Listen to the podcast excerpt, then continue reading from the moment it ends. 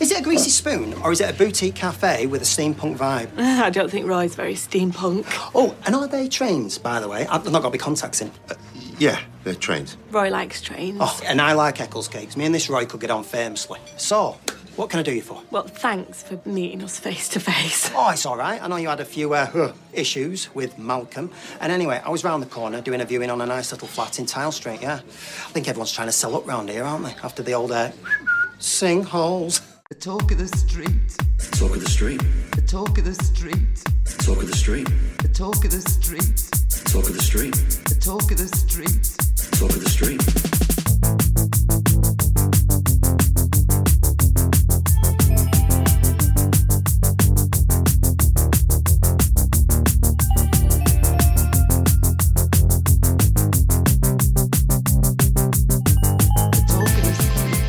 Hello and welcome to episode 200 of The Talk of the Street, an unofficial Coronation Street catch-up podcast that, in amongst the confusion over braziers, Grace coming and going with no real purpose, John laughing at things that don't warrant being laughed at, must have missed the bit where Todd and Billy started talking to each other again. I'm Gavin. And I'm back, bitches. Were you away? Yes. Remember, I was leaving you last week, Oh, that's right. and now I've returned. I've come back to you. Blink Are and you, you miss happy? it. Blink and you miss it. Are you happy I came back to you? Sure. Yes, um, I am. it was a very quiet house. I don't think I've ever been. I've been in a house without you for a, a long period of time. Uh-huh. But I don't think I've been in a house with nobody Uh huh. for that length of time. Yeah, it's been a while. It's that's a, that was a long time Yeah. eating over the sink and not washing. Forgetting to feed the cats or give them water. No, no, I did, did that. Did that plenty of times. How was your trip? it was it was nice you know it it started it started weird because i had this whole plan to drive up through the up and then This still baffles me how you're able to do this. well we were still technically in lansing when i figured it out but the kids were just like ah we're already going south we might as well Well, if you're still in Lansing, then you, you barely moved. well no because it took us like onto 127 south and then onto 496 and then you know almost onto and then onto Enjoy Helen naming roads.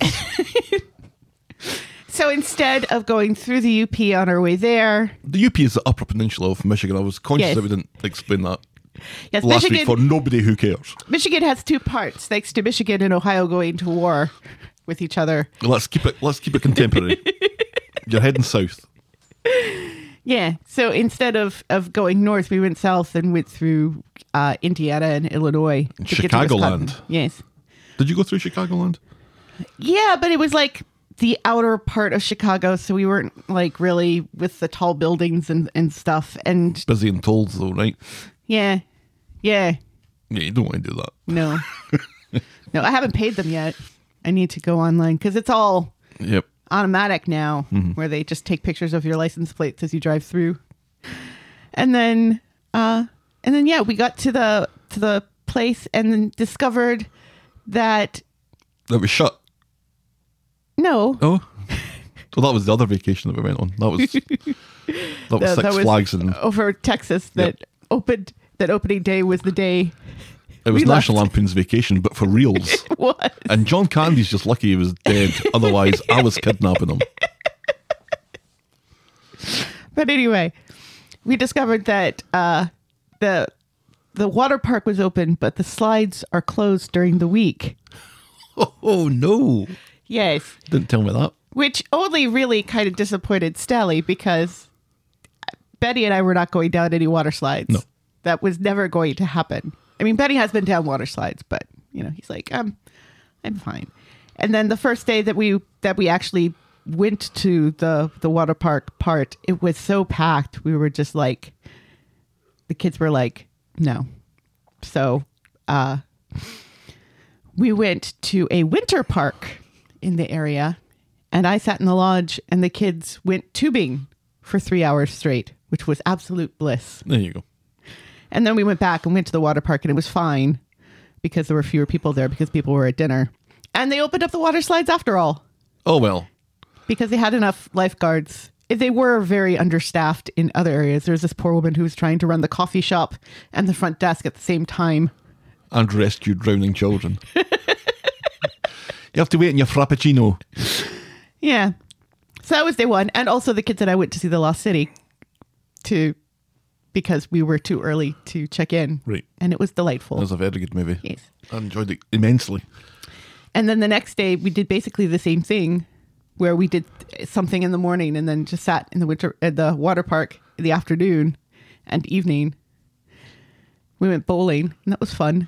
There There, you were go. people there were people in the bowling alley when we walked in. We walked in at like 9:30, 10 o'clock in the morning, and there were already people sitting around the bar drinking beers. Yeah, sure. on a Tuesday morning. Welcome to Wisconsin. So a Welcome good to time was had by all in summary then. Yeah. Yeah, it was fun. Good. Yeah. 200 episodes. This is our Do you 200. remember do you remember doing episode 100? We were drunk. We got drunk. Yeah. We don't do that anymore. No. Well, we did get well, I was going to say we didn't get drunk. We had some mimosa, And then we had some more mimosa. but I definitely had a buzz on. By the 'Cause time we were champagne does finished. that. It was- Champagne goes straight to your head very quickly. yeah. Good times. Good times. Oh well, we're sober this time. Yeah, we're sober Oh, and drinking coffee. and you have a sore head. Yeah, I haven't been feeling that great. I think it's just the psychosomatic of being Lonely. lonely and Well, we were purposely having a- starving pets, which I wasn't doing. Good time bowling and eating cheese. Yeah, Yeah. excellent. Shall we preamble, my dear? Yes, please. Give us some of that anniversary Cory news.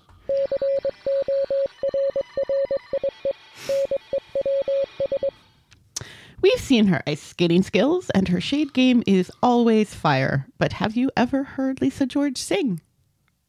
I have not. Ah, well, you'll get your chance this weekend as our Beth performs on ITV's All Star Musicals, It's just uh, how cheap can we make TV over the weekend, really, isn't it? where she's she's dressing up to uh, to sing songs from Cabaret. Of course, that'll fill an hour. She's got this short flapper wig on and like a kimono. we may not have seen him since January, but it appears the Undertaker isn't going anywhere. At least not until January or January, July of 2023. yep. As Tony Maudsley has signed on to play George Shuttleworth for another year. So huzzah! That's More good news. Undertaker jokes. Yeah. We're good at those. Well, we do them. it's uh, yeah, it's good because these uh, rolling yearly contracts mean that I guess oh, it makes sense, really, doesn't it? Because nobody's stay on the show is is permanent, Well, within you know a couple of notable notable exceptions. But if they're going to come up with a storyline where Uh-huh. the Undertaker's going to die, then there's no point giving them a twelve month contract, I guess. Eileen smashes him one Right. Mm-hmm. last time into the grave. That's good. We like the Undertaker. We do. We do. He is delightful. Good comedy value. And finally, And we need good comedy value. yes, we do. We desperately do. So, so much. and finally, speaking of people who don't need a yearly contract because they're not going anywhere, especially at this point. As Bill Roach reaches his ninth decade this month, ITV will celebrate with a documentary called Happy Birthday Bill. Tenth decade. You know what I mean. Yeah, you mean tenth. Anyway, He becomes 90. which will celebrate the freshly minted nonagenarian with family, friends, and cast members past and present. Arcan reaches the big 9 0 on April 25th. Wow. And that's Corey News. 90 years old. 90 years old Oof. Do you know, for a while, and still working. right, I think, It's like getting up to Betty White status here. I think he's a good 90. He's a good 90. I Mm. mean, even particularly before COVID, when he was just like late 80s. Yeah, man's looking good for his age. He's looking a little tired, He does. but fucking hell, so do I. Ah, and 90. and well, you know, you're you're hitting the big the big 50 next year. Yep. So, Well, but look, wow. I'm Scottish. Wow, wow, wow. Don't Wow. plan on starting any new books after I know after I'm 50. I know Scottish men who are older than 50. I know them because my daughter has a crush on them. Uncle Sammy? Yikes. And now we'll podcast for coffee. And that's Corey News. You already said that. Did I? Yes. Oh. So on the ball. You sugar my drunk?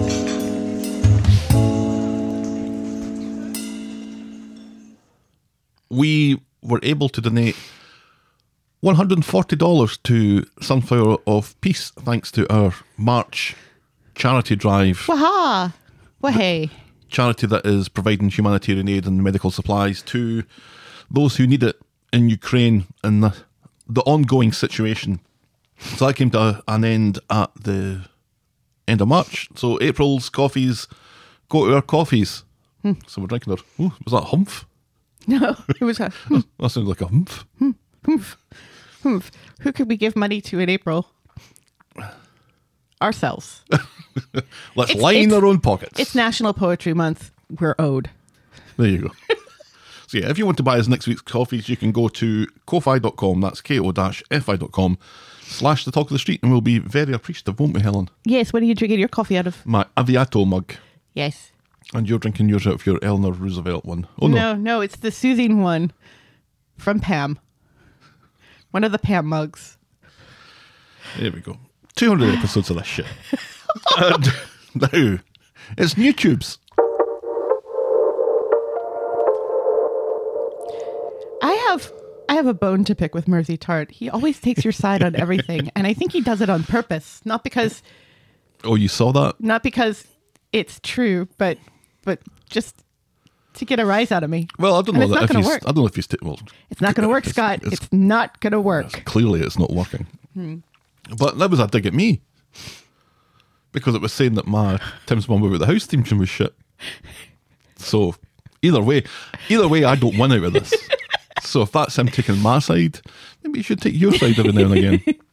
but yeah, he- but see, he's But that's not the first time because there was something else a couple months ago that you and I disagreed on, and he took your side. So but he's he's the same age as me ish.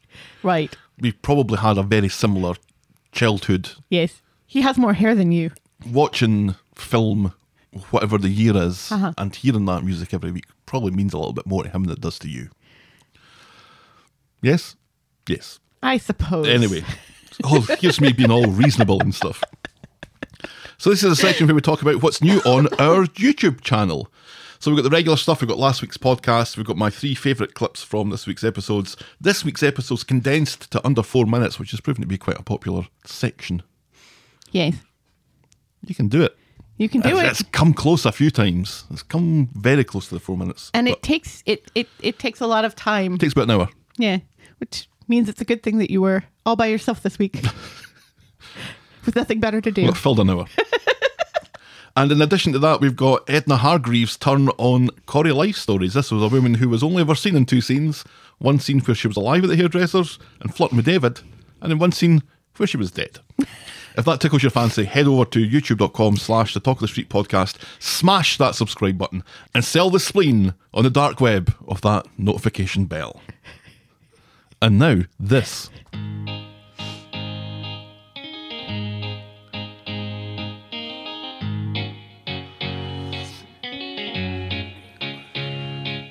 A welcome, welcome, welcome. Well, welcome to Last Year Tonight with me, John Oliver. Just enough time to quickly talk about awesome customer service. Awesome customer service. Who on earth on the street gives awesome customer service? Roy? What are you doing with your nose? Is that a clue? No, I don't think so. If it is, it's subliminal, even even to me. That's right. This was the start of the Nina Seb relationship when Nina was blocking the road. Remember, she was making a protest, Oh, and Seb that's was right. complaining about that because That's he couldn't get right. his van through. And Nina suggested that the police might arrest her for her awesome customer service. I was Gavin, and you officially had five G. Oh, yeah, because I had gotten vaccinated. Yep. this- Finally. This, was our induction into House Moderna. Your Gale mask apparently drew some compliments from the, the people who were Yes, it did. who were vaccinating us. Yes, it did. This was the debut week of our new music, both intro and outro. That was a year ago. Oh, where we, our, our techno talk of the street Yes, that made you think that you were in a German nightclub. Yes. or a Sprockets skit on Saturday Night Live in the 1990s. The 1990s. That's better. It was my six month dry anniversary, which means that it's my 18th month dry anniversary. His long game plan scuppered, Todd eases back into his running away boots and gets ready to hightail it to Bromsgrove, where he claims to have a friend and a job waiting. Yeah, right. Michael learns that his dad may not be his dad, his dad might be his uncle, and his uncle might be his dad. Leanne can't let Nick move back into his own flat, so Simon tells him that Harvey is her new boyfriend. Did we ever find out what happened to Harvey? He went back to jail. They didn't kill him. That was really weird, though, wasn't it? We Because remember, never- he was rescued by Curtis, who wasn't a doctor. right? But he did smash his head into a windshield and looked unconscious. he so was- you'd think he's he'd going had like ten some miles an hour. brain trauma there, Because Abby was knocked unconscious by driving into a skip right? And Adam has been knocked unconscious by getting a numerous times. Barely a week goes by without Adam being knocked unconscious. You know what his It's nickname amazing he can stand up straight is? anymore. Unconscious Adam. That's what they call him. The CRT man on the street. Anyway, yeah. Yeah. So Harvey was. Uh, Harvey was fine.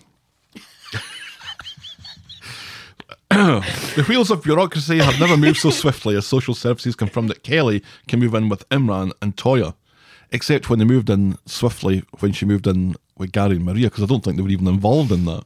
no, yeah, I don't think social services was involved in They, that they at don't all. care anymore. They've tried three No. times to put her in. They're like, fuck So- it, right. whatever, That's right. There was a scene missing where the social services just said, fuck, fuck it. fuck it. Just fuck it. Nina becomes closer to Seb, which forces Asha back into the grubby arms of ITV Corey. Jailbirds Sally and Abby take Faye out for a meal and prep her for a year long residency at Her Majesty's Pool Hall for Women. Fizz and Tyrone find that loving each other and wanting something to work sometimes isn't enough. The Undertaker doesn't have a clothes sign. Craig Sweater wants to know why. Maria forgets her own backstory, and Chesney collects children. Our moment of the week was Imran and Toya Foster and Kelly, and a boring moment of the week was Billy and Todd opening a bottle of wine. And that was Coronation Street and the Talk of the Street this time last year. Uh, so much to talk about this week. We do? Oh, we do, yeah. Me. Let, let, us start doing that then, shall we? Yes, please. Our first storyline this morning is Gary's creamy chicken soup. You're just gonna stick with that, are you? It creates an image, doesn't it? Because it, it- there's bits floating in it. And what are those bits? Oh no, Uh, Well, they're no, bits of chicken. No, They're bits no, of chicken. No, please, please stop, They're bits of chicken. please stop, because I finally watched Des last night. So Des? please stop. Oh, with oh with David. Is it David Tennant? that's- It is David Tennant. Yes, Oh, he's remarkable in that. he's very good in that. oh, isn't he good? And Oh, Des. He's very good, especially since I watched the documentary afterwards. And Yeah. yeah, he really captured that Oofed. very creepy man. Yeah. Oof. They reckon he was Bible John, I think, now solving that or trying to solve that mystery. The murders from the Barrowlands in Glasgow. Yeah, because there's still like six people that he that they have parts for that have never been identified, Yeah. and that's just Oh. ridiculous. Oh, it was good. Yes. Shall Anyway. we talk about this? No, let's talk about Gary's creamy chicken soup. On Monday in the morning, Marie and Gary can't work out what Laura's playing at. Kelly gets up even more confused. Gary makes plans to head to the station to see what's going on, and Kelly, still in her jammies, insists that she's coming too. In her jammies, not in her jammies. Laura is getting interviewed by DS, the same woman as last time. It's DS. It's It's DS Beckett. yes. DS, Beckett, is back, bitches. Just like me, Fresh from not solving the roof mystery.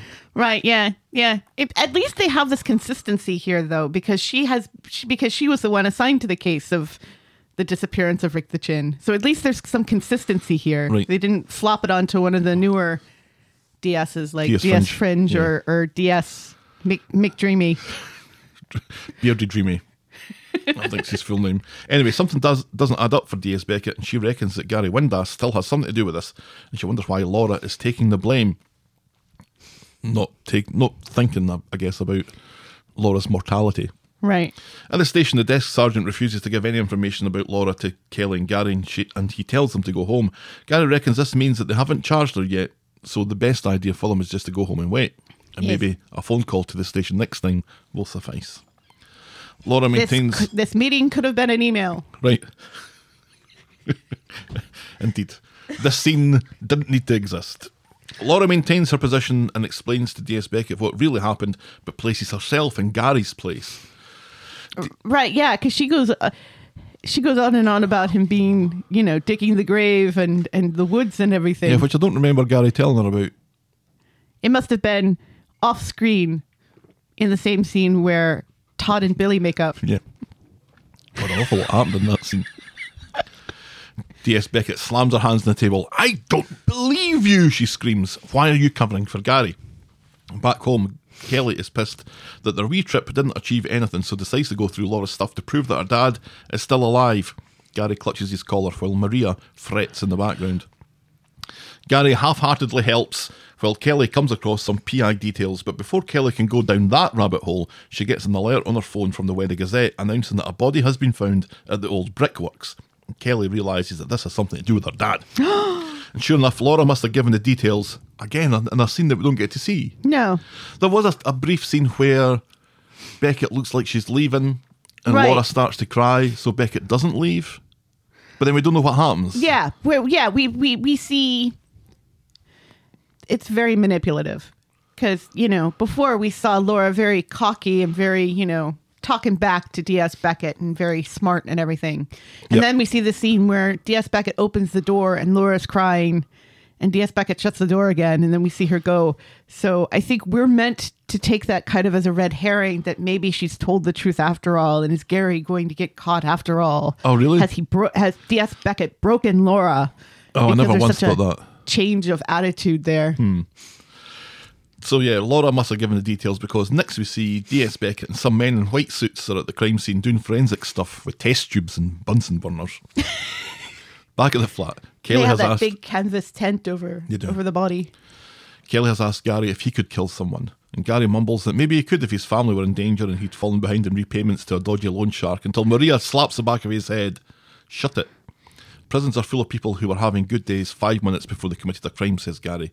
And Kelly, unhappy with these answers, storms off. And you'd think Kelly would know that, considering She's been in jail. right for a bad day. Yep.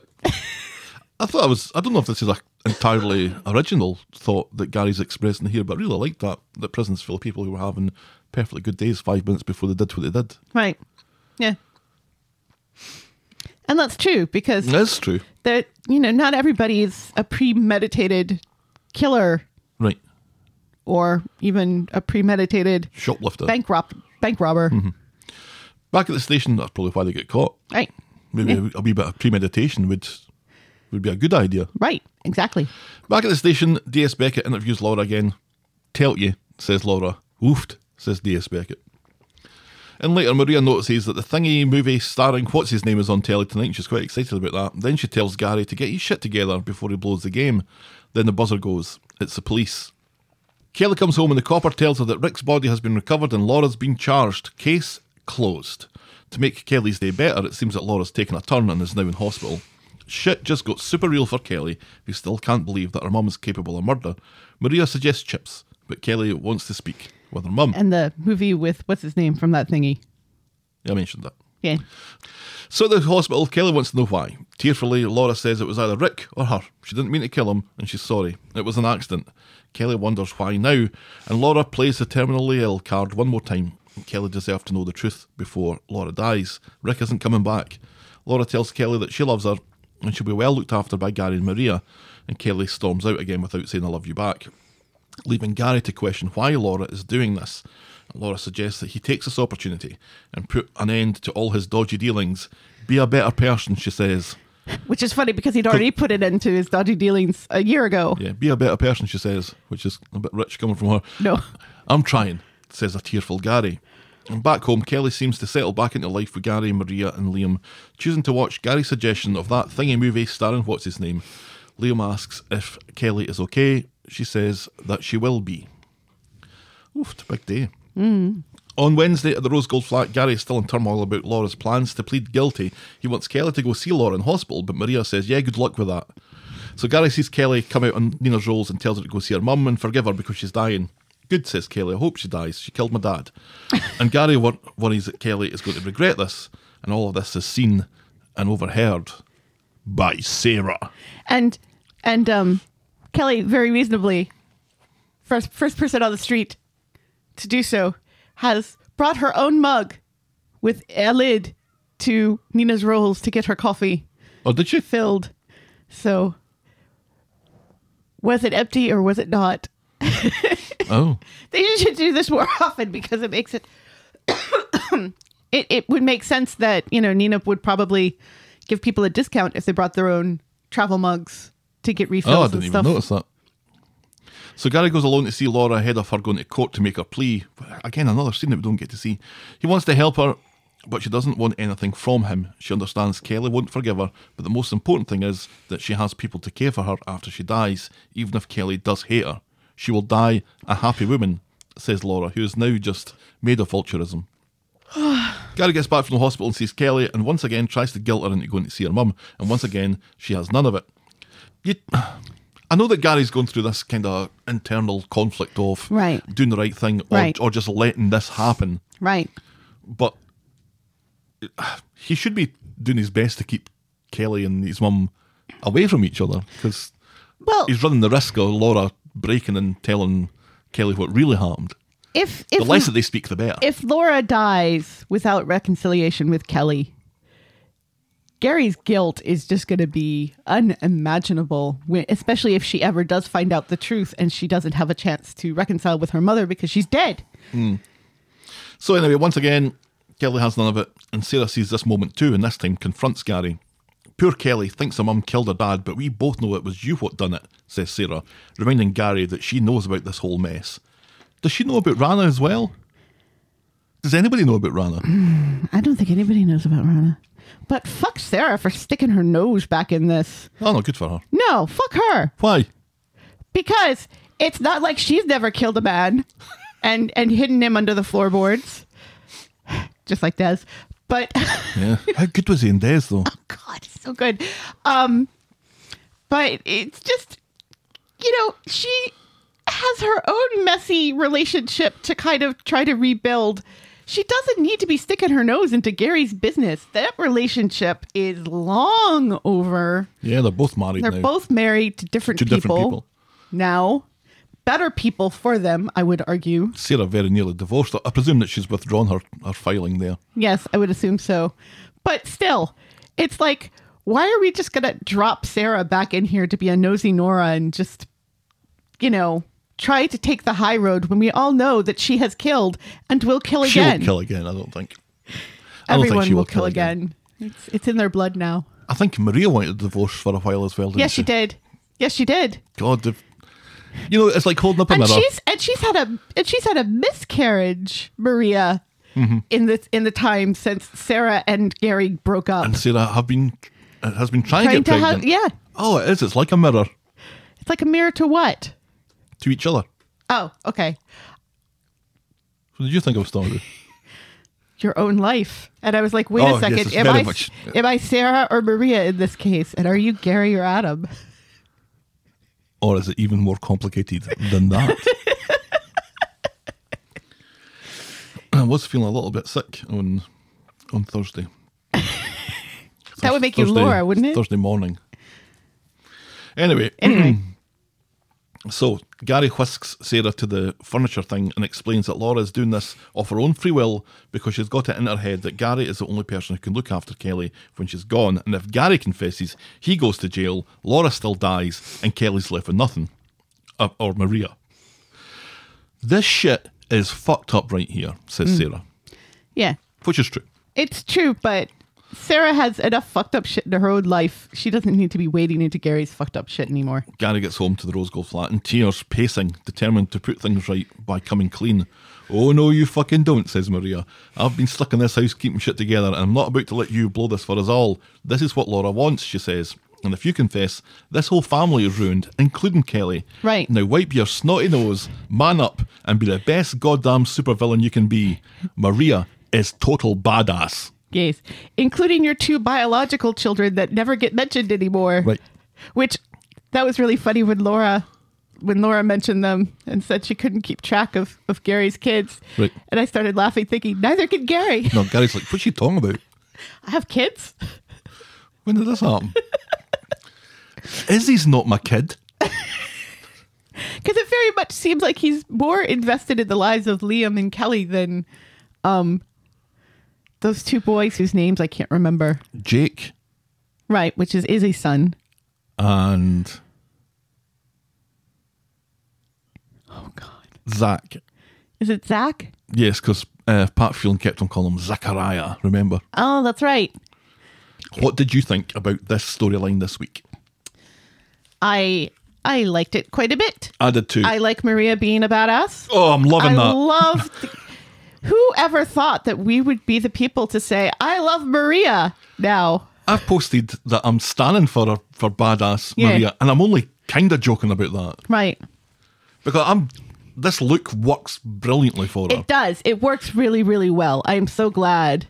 she this is has happened. She is the the, the calm godfather of this whole thing going on, Right. right. So the worst thing you can do is show panic. So she's like, she lets out a little bit, but she Right. gets on top of her her nerves and her emotions here, and, and just you need to Calm, calm the this fuck shit down, right?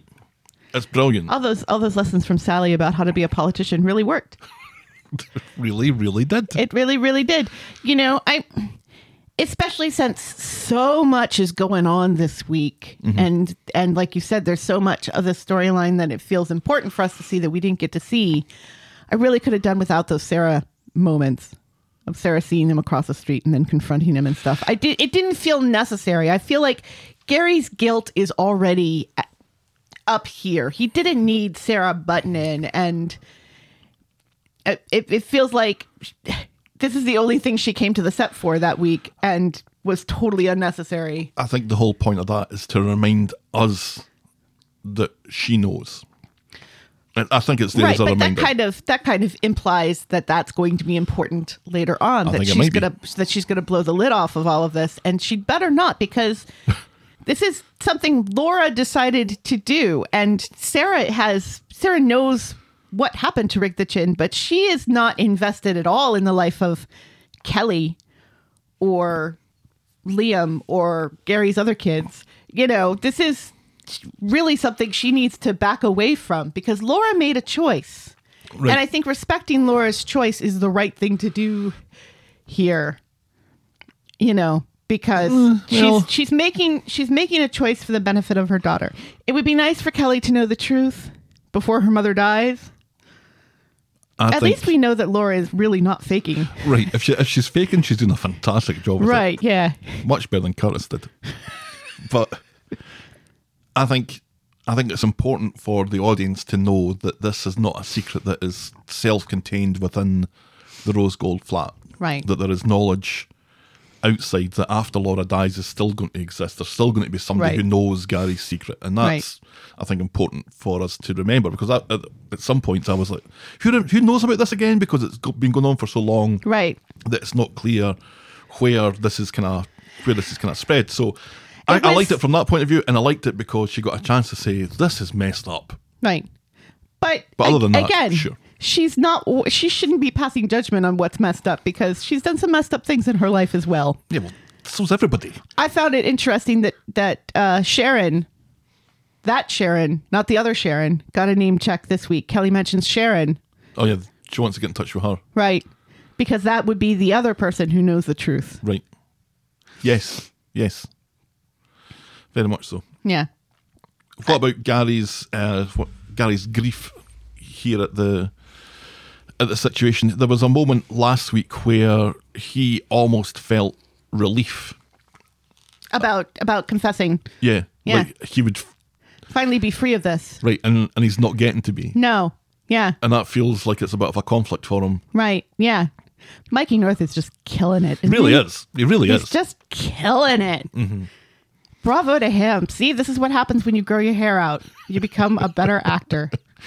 Not that he was bad before, but he's just chewing up the scenery. and you mean that in a good way because Yes. I, I always think that that's a bad thing to say No. about somebody. He is the Meryl Streep of this show right now, you know, which is also not a bad thing, obviously. Okay, Meryl Streep, You've been most, ve- very strange with your compliments this most, morning. most awarded actor in Oscars history. Meryl No, Streep. his scenes with Laura, in particular, where it, I think it was on Monday, where he says, "This just isn't fair," right. and uh, but you believe it hundred percent. Yeah.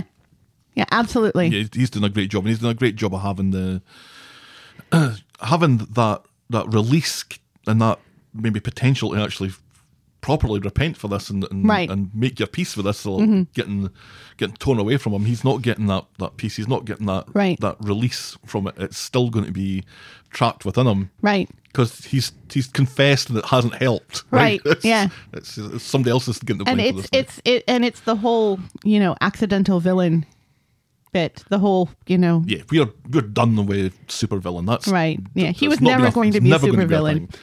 and that's and that's the brilliant thing you know is he's done this horrible thing and yet shows so much more remorse than i think anybody has ever shown remorse for anything in this show ever just Wow, that's a big statement. Yes. Mikey North just killing it. Killing it. Killing it. And, And I don't badass just video. mean And I don't just mean Rick the Chin. when when I say it. All right then. We've got six other stories to get through this Oh, okay. morning, so let's move on to Tim's mum about the house.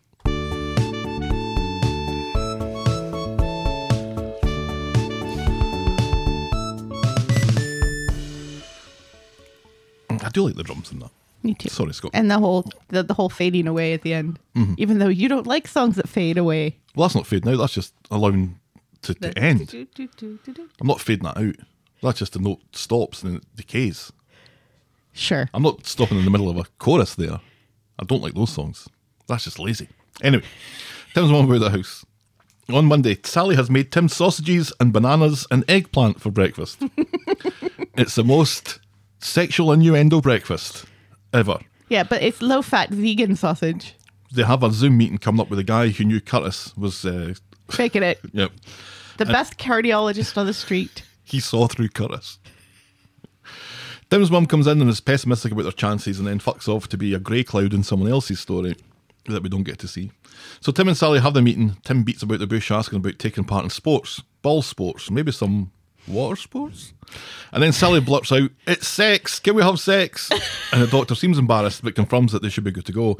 Tim throws a laptop out of the window. Ding dong, he announces, and then they go off to get their haul. But then Tim's mum comes in and puts the kibosh on it yet again. Ugh. Later, Sally's getting pissed off with her mum. With her mum? With her mum in law. Later, Sally's getting pissed off with Tim's mum. Sally wants her hole, but Tim's mum has decided to throw a tea party today for some reason. If you want to go to Wonderland again, tell the Cheshire Cat to fuck off, says Sally. Then in comes Kathy looking to go to the cinema with Tim's mum, so Tim's mum's vocal cords practically burst when he shouts on her to come down and leave with Kathy. Right. Mum, mum! at mystery classical cinema where you go and you don't know what's going to show. Yeah, that's a thing. Is it? late nights and some places a cinema will just put on a mystery classic movie. You don't know what it is until you sit down. That's interesting. Yeah. Risky, I would say. Well, yes, as we shall find out. I don't know if I I thought it know was- specifics about it. I they, well, they do. I don't know if I do. Oh, um, see, yeah, see, I thought it was classic mystery movies, Oh no. so I was very confused. Yeah. You really need was to like, see the "Ooh." commas there, don't you? Alfred Hitchcock. With Tim's mum gone, Sally dresses up in her nurse's uniform. Tim is Tim is pleased, but I've seen enough nurses recently. Right, yeah. So asks Sally to be an estate agent again. And doesn't want to get a boner the next time he's in the hospital. He asks Sally to be an estate agent with a background in medicine, but once again, before they can get their hole, Tim's mum comes back in. Right. It turns out the movie wasn't Brief Encounter, it was Psycho. Yeah. And they had to get Yasmin out of there. Toot sweet. Why? Because the whole Tim's dad thing? Yeah. Really? Yeah. Hmm. Because remember when Tim's dad dressed up as a woman and murdered Yasmin's sister in the shower? And then Yasmin came to the hotel looking for her. I do remember that. Yeah. It was in black and white, wasn't it? Yeah. I Chocolate sauce. can, can- can, can I just can I just say I really loved the state agent sexual innuendo going on there. That was just hilarious. Like Yeah. the bifold doors especially I thought was quite clever. She's talking about her labia there, right? Yes. Good job, Ruby. Yeah, I'll pay attention. It's it's also hilarious too because season two of Bridgerton has just started. So like my whole Twitter feed is just people talking about Bridgerton, and every time, every time I just think, yeah, Phoebe Divitter's mom was dressed up as a sexy nurse this week. Yeah. That's a, a nice outfit that she had. It was classic nurse's uniform, right? Like nurses don't wear uniforms like that, but Well, no, But- especially not that short. but that's like the classic saucy nurse's uniform. with Going it. on Amazon right now. And It was the fact that she was being a an estate agent in a nurse's uniform that I Yeah, really that was liked. I hilarious. really liked that. So yeah, so Tim's mum was expecting brief encounter. She also wasn't expecting them to be getting their whole in daylight hours, and she thought Tim and Sally were a bit old for doctors and nurses. And embarrassed, she leaves them to it, asking Sally to go easy on Tim, no anal. so later, Tim and Sally come down the so stairs, Sally puts away the strap on. and Tim heaves a sigh of relief. Later, Tim and Sally Hmm, Or does Oh, he? Does he indeed? So, so later, Tim and Sally come. I knew this was going to be a mess. So later, Tim and Sally come down the stairs of Discovery, discovering that despite all enthusiasm, it seems that Tim has not been able to hide his sausage. Wow, wow. Tim calls it the yips. Sally thinks he's out of practice. Tim says he couldn't stop thinking about Psycho and is reluctant to give it another try when Sally suggests another attempt. He Tim kept imagining his dad dressed up in, as a granny. Tim would rather just eat his sandwich, but and not I like that. that. Sally starts talking about Pelly, and that does it for Tim. This is all because of his mum, and he's going to throw his mum out tomorrow. Getting his hole is more important than the mother he's only met in the last couple of years. And Sally approves. Yeah, I was the whole Pele stuff. I thought Pele was dead. I guess he's I not. I, have no idea. thought he died. He like, did do uh, some impotent right commercials. commercials, which I thought was a, a brave choice for Pelly to do at the time. Well, he's Pele. He can get away with anything. Is Pelly dead? Google says that he is a Brazilian former professional footballer, so he is still alive and apparently never acknowledged his eldest daughter, even after her death in 2006. Oof. Oh, that's taking a turn. No. Yeah. Yeah, he's still alive All right. and still as impotent as a stone. Yeah. Well done, Pelly. Well done.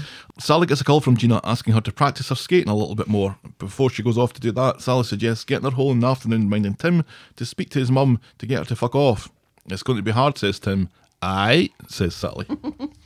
Tim takes Tim's mum to the bistro and abruptly Promises. Promises. and abruptly talks to her about how shite the spare room is and she must be missing home. What exactly are you trying to say, Tim? says Tim's mum. So when Tim and Tim's mum get back, it turns out that rather than telling her to fuck off, Tim has offered to decorate the spare room for her. Sally, who is naked under her coat, Yes. is furious about this. Yes. At least she didn't go the um, cling wrap route. Oh, wow. That's a kink in it. That would have been awkward. I think it was already awkward. It's been Because awkward. Tim's mum seems to know what's going on here. Because Tim's Right. mum said, "Oh, just- what are you doing wearing your coat in the house, Sally? That's a bit weird, isn't it?" Right. And if you're cold, you should be wearing a cardigan, not a coat. Yeah. You look silly. It, it, it irritates me because I like Tim's mom and I don't like Tim's mom doing this shit Tim's to mum, grown adults. Tim's mum has been like this for a while. Tim's mum is that is this person now. So Tim asks how furious Sally is with him on a scale of one to ten. Fifty thousand, says Sally. That's quite a lot, says Tim. so Sally decides that he's going to tell Tim's mum to leave, but when she tries, Tim's mum looks up at her with doe eyes, and Sally bottles it and offers her a coffee. Not so easy, says Tim, is it? And that's as far as we get with that this week. She does have that face. She's got that puss in boots face. Yeah, big eyes. Big, big old eyes. Big sad eyes. Yes, Sally? Mom. voiced by Harry. well, Adam said he would come to my birthday party. Soft play. Oh, Terrifying. Still I funny. still don't know what soft play is. Is it playing with soft toys somewhere? I think it's like a ball pit and things like that, isn't it? And everything's everything's foam, Right. Everything's soft. I guess. Yeah. Whatever this, it this is. still funny. This storyline, It's getting a bit old. It's a little I bit. just want them to have sex. I like it. lots and lots and lots of sex. Get the Wawa guitar out for next week. No, I think I think this is a joke that is best best done in moderation, like Yeah, most bec- jokes. Yeah, right? but not 'Cause- like that.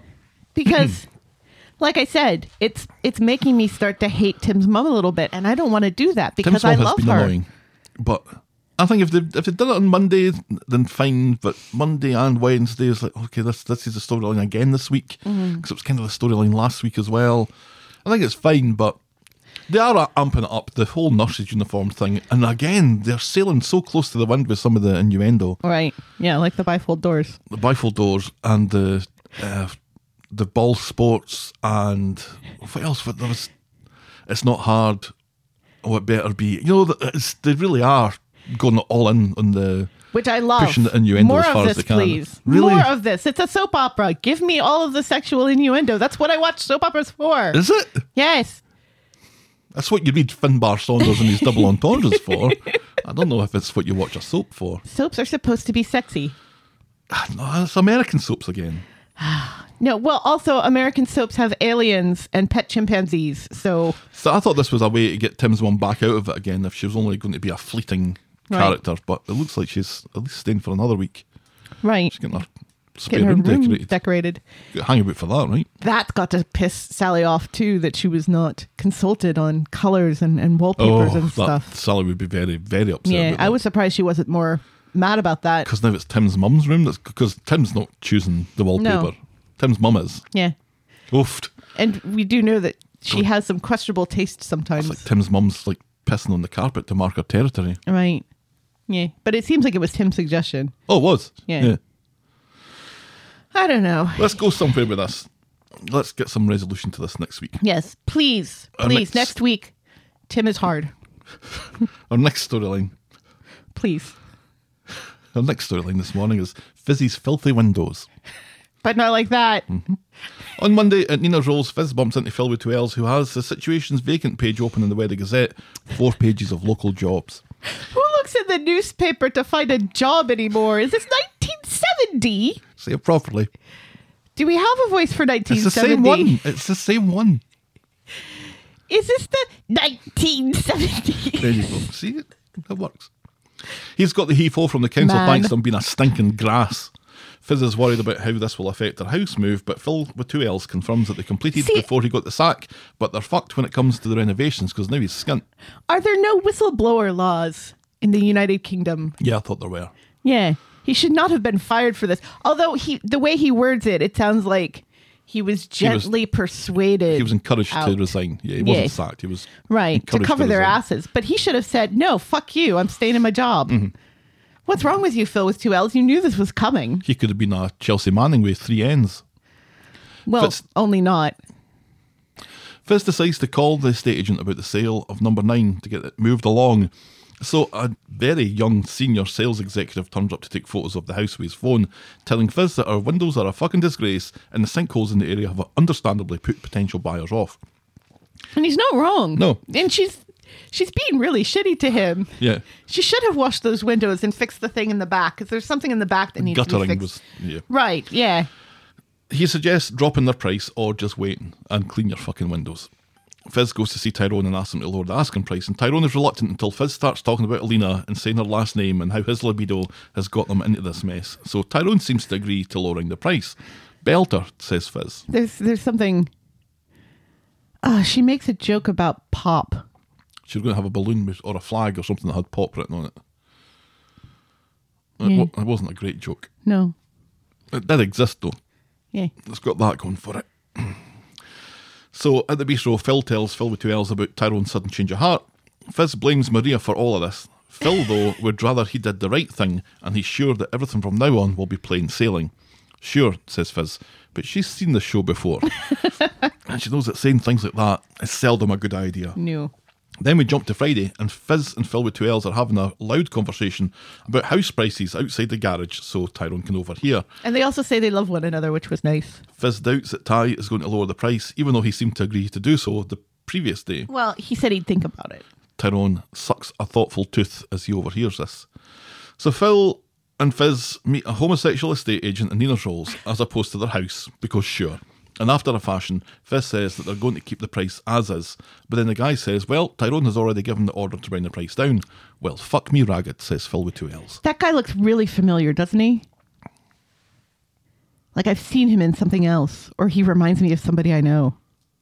Yeah, I think I saw something on the Twitter saying that he looked like somebody, but I can't remember who that somebody was. And now I can't remember what he looks like. I thought he was the Ridian guy from the Double Glammy. Only wrong who'd- accent. Who'd got out of that game and into something else. But Ridian has more hair. oh, I can barely remember what he looks like. They both favor long chain gold jewelry, though. Yes. So Phil goes to the garage. That guy was like 150%, whoever he was. The Yeah, staging guy. he was like, "Are those trains?" Yes, those, those, those are trains. right. Roy likes trains, He's, he's says Fizz. he he calls Roy steampunk. Fizz goes to the garage to thank Tyrone. Ty says that he knows the girls are dead excited about the new house and he wants them to move in as soon as possible. You're a good guy, says Phil with two L's. And I really think you should wear that Michigan State t shirt more often because you suit it.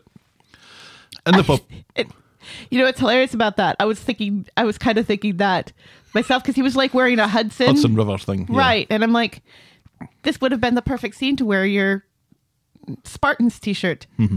I don't think he has that anymore. In the pub, Phil with two L's and Fizz chat about the moving. Phil thinks that uh, he's not working, so he can make a start on the re- renovations right away. And Fizz says that she's handy with the DIY, so she can do that too once she's finished work. Right. So this all is the a money. conversation that should have happened in the beginning. Right. So they don't. I'm trying to remember why they need to sell the house. Is it? because they need the money for renovations on the new house. But Phil hasn't. Phil hasn't asked. Wasn't it that Phil hasn't asked Fizz for any of this? But Fizz wants to have some kind of investment in the Right. new house straight away. Right. But now that Phil has lost his job, they kind of need that money that Phil initially said they didn't need. But they don't need it now because he's decided to do the renovations himself rather than pay somebody Right. to do it. right. Although he'll still need some money to do it because supplies aren't free. You have to have supplies. It's not just. Nah. Uh, In the pub, Phil and Fizz are chatting about moving. Phil thinks that if he's not working, oh, just literally just finished reading that. So Fizz goes to tell Tyrone and the young crew flat. How weird does it look, Tyrone in that flat with Emma and and Faye and, and Craig? You, you go back to that flat and there's old man Tyrone sitting in his rocking chair in the corner, not wearing an MSU Spartans t-shirt. So anyway, he goes in. No. So Fizz goes to the, the flat and tells Tyrone that they'll be moving sooner rather than later so they can start doing the place up. Maybe even as soon as Monday, says Fizz. Right. Yeah. Because once the roof is done, then they can. Yeah, it's habitable. Right. So Fizz and Tyrone both try to look happy about this, but they both look a little bit upset about it. Yeah. That was very interesting, wasn't it? Yeah, Fizz still has some longings for Tyrone, do you think? Well, they were together for a very long time. Somebody, somebody on TV in the UK was wearing that peacock shirt uh, on like some show. Yes, it was a woman. It was a woman. Yes, I can't remember who that was. and she looked better in it. She had the shoulders for it. The the shoulder, the the feathers kind of flared. Was it Lorraine Kelly? I don't think so. But it was somebody like Lorraine Kelly, wasn't it? yes, I don't know. You who don't know who Lorraine Lorraine Kelly is. She was in Corrie. She was the the woman that Gail shot I, I, on the pedalo. oh, that's right. Yeah, I don't think it was her.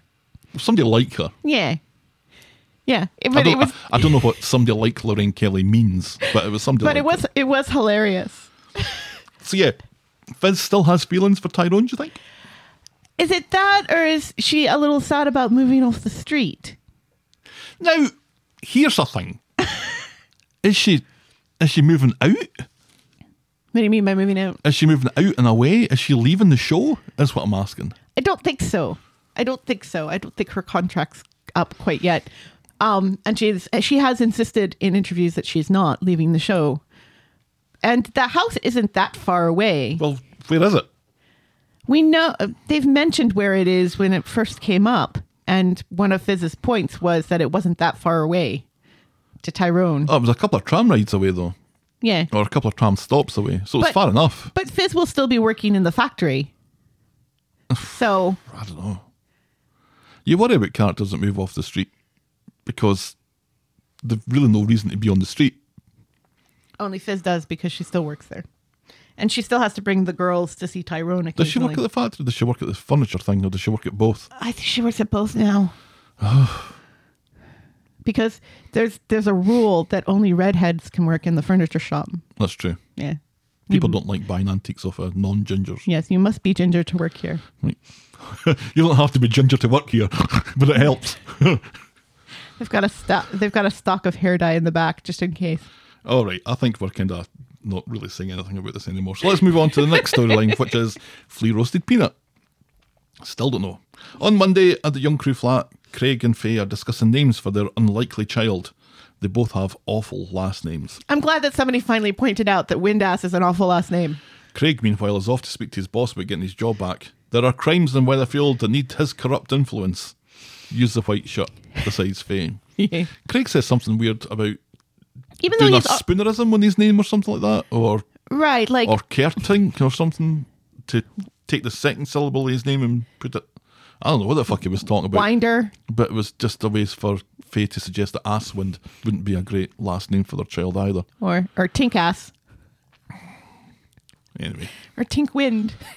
are they really going to have this baby? No, I don't think so either. although Or I heard Um, maybe I'm just al- hoping not. Although I saw speculation that it might be twins, and it's like really, Oh, what is in no! the water in the street? No. Do you know what's a really bad idea? Giving Craig and Faye a child. Do you know what's even worse? Give them two at the same time. oh, so anyway, And like, Later, Emma comes in and narrowly misses Faye making a doctor's appointment for being up the duff, and Emma doesn't have much in the way of plans for the day, so Craig gets her to walk the dog, and Emma agrees because she's such a doormat. right, she does make a face though, Link. Well, yeah, and that Why- works. Why the hell am I? walking Making a these face doesn't people's work. doors? Saying something works. So Emma walks the dog with John, who just will not shut the fuck up for one second. And why on earth did she call John to help her walk a dog? They run into Beth, who is keen to be introduced to Emma's new man. This is Beth, says Emma. and later, Beth goes to see Craig and takes Kirk, who sits in a corner bouncing on an exercise ball. Right, because it's a young people's flat, so of course they have a they have an exercise bowl for for a Yeah. chair because they're trendy like that. She tells Craig about the strange meeting she had with Emma on her block, and it seemed that she couldn't remember the guy's name but settled on Martin. There was definite chemistry between them. Oh, Beth says that in front of Craig. That's cruel. Craig's detective skills leap into action, and he looks like he's suspicious that Martin's name might be Marvin, which also allows him to ignore the fact that his mum just said chemistry. Now, now, now, here's the thing. Beth sees Emma with her dog, with Peanut. So She says, That's my dog. Yeah. So Emma should say, Have it. Here, here you go. She d- not only does she not take Peanut back, but she goes to Craig's flat that he shares with Emma, who is walking the dog currently, Right. just to do this little bit of exposition, and then fucks off before Emma can get back and give her back her dog. Because I'm assuming that's why they're in the young person's flat in the first place. Or just visiting Craig, because they do that all the time, don't they? They never do that. Emma gets home and Craig immediately jumps on her about Martin. Faye accuses Emma of it being John, telling her she's not in a Hugh Grant movie, whatever that means. Emma insists that she hasn't seen John, and Faye tends to believe her. Craig needs to know because he's about to get his old job back, and Emma sticks to the story. Faye doesn't like rom coms. Faye says Emma isn't stupid enough to continue this lie. Although Hugh Grant hasn't done a rom com since. Since before that, that Like- incident, Yeah, yeah, yeah. The, the, it was the last one was the one with Julia Roberts, wasn't it? Notting Hill. I think Notting Hill is the last rom com he's done, and now he's just voiceovers for in, in Ah, children's beg your- movies. May I remind you of Paddington 2? Right, yes, which is a children's movie. He doesn't was do a a voiceover, voiceover. though. He's going to be in the Amazing Maurice movie. On Wednesday at the Young Crew flat, Craig has got an email. He's got his job back. Whoop whoop! And they told him in an email because this meeting really could have been an email, and it was. PC Tinker rides again, only this time corruptly. they invite Emma to the bistro for celebrations at lunchtime, but Emma has other plans with that schoolmate of hers that doesn't exist. So or he does Emma, exist, only he's not really a schoolmate. So Emma and John are having a lovely afternoon at Debbie's Rape Hotel. Emma has heard that some rooms have jacuzzis, and one of them even has a fish tank, and in lots of them, a rape has happened. John decides to find out by getting a room. There's extended chatter between the two of them where John laughs, and they briefly mention his going off to Australia, but settle with going off to get their hole in the fish tank room. On Friday, Only the fish tank and the hot tub are not the same thing. on Friday at the Rape Hotel, Emma and John enjoy a cheese breakfast that they both find hilarious. John talks Emma into Because who eats cheese at breakfast? Lots of French people. John talks Emma into throwing a sickie so they can spend the day laughing at clouds and puddles together. and doing indoor skydiving. Well, see, wait, because I'm getting to that. Oh, okay. So later, Emma tells John she wishes that he didn't have to go to Australia next week. They're about to go their separate ways when John suggests they go indoor skydiving. So they go off to do that. And they laugh a lot. Yes. Emma gets home laughing. Faber's worried sick, so Emma explains that she spent the night with her mate and then went indoor skydiving. Oh, Emma, says Faye and Craig, like an American sitcom. And that's as far as we go with that.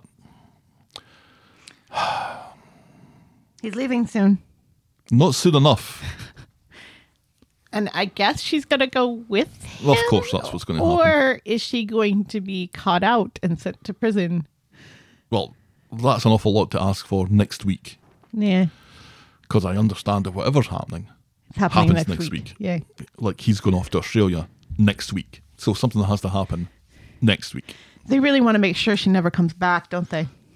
Yeah, and they're trying to make her just I don't know, they're they're kind of spoiling her character a bit. Yeah. I think with this shit with this character here, this John bloke. I'm just not taken to. I don't know if you've noticed that. Yeah. It, she's he, John is the new Daisy.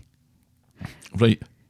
Now that you kind of like Daisy. God, I, I would I would uh, prefer Daisy every day of the week and twice on Sundays rather than this John bloke. It's not doing it for me, He kind of looks like Jaden Smith. does he? Hmm.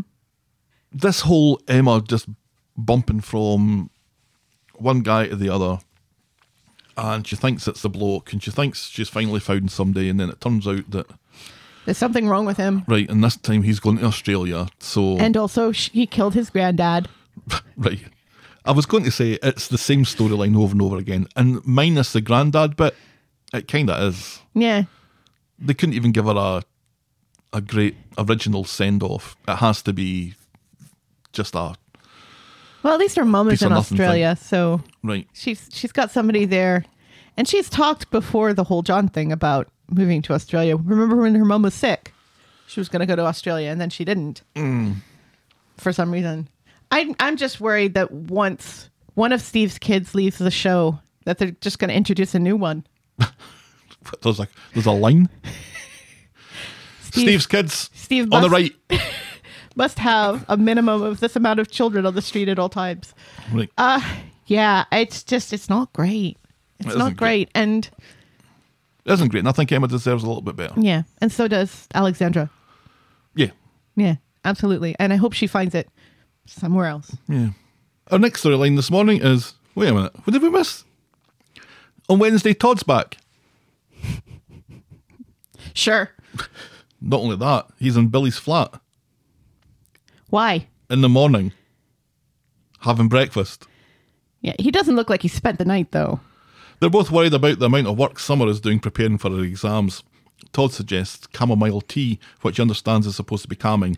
Yes, I know what fucking chamomile tea is, Todd, says Summer calmly. Yes. And she goes back to her room, leaving Todd and Billy to look at each other and wonder how exactly they ended up in the same room together. So we're we're back to we're back to summer being really anal about about school again, are we? All of this just makes me wonder is she really that clever to be having to do this much re- revision and studying? Right. Yeah. I thought she knew stuff. Apparently, she doesn't. Apparently- she's forgotten it all. Apparently she does, but she thinks she still needs to study more for some reason. But didn't she already pass? No, she got a, an offer for Oxford, but apparently these are mock exams as well. These aren't even the proper exams. These what are the hell mocks. Oh, is going on here? I've no idea why she gives a It's fuck about it's this. it's like they just shoehorned a scene from last year. Right. Yeah. Later, Billy has made lunch and gets sand under his foreskin when Summer doesn't immediately drop everything to come into the room to eat it. She claims she's working and needs to remain focused. He offers to test her on her French, but his plan falls to pieces when it turns out that he can't speak French. She takes her lunch back to her room. Greasy Ev- cheese on toast. Everybody sucks here. Later, Summer has taken a seven and a half minute break to get coffee, which doesn't account for chatting with Asha and Nina, who she bumps into. Asha reveals that these are just mock exams, and the best way to revise sometimes is to not revise, which I absolutely agree with. Yes. And Nina suggests going to a gig with them and Amy tomorrow night. Right. Sure, and Nina's whatever. back. Says, yeah, says Summer. When Billy comes home, Summer hides a textbook and pretends to be doom scrolling on her phone. Billy is thrilled by this and suggests that they have a movie night. Great, says Summer's mouth. Fuck's sake, says Summer's face. On Friday at Nina's Rolls, Billy continues to try and encourage Summer to have a night out for a change, and she reluctantly agrees, but first she boggles to see how much booze she can knock back on insulin. Turns out, some.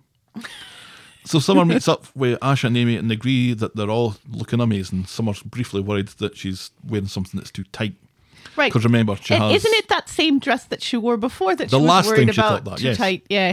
Summer's bored of being the sensible one and they make plans to get totally fucking wrecked, while Asha ensures that Summer will monitor her blood sugar at all times. Yes.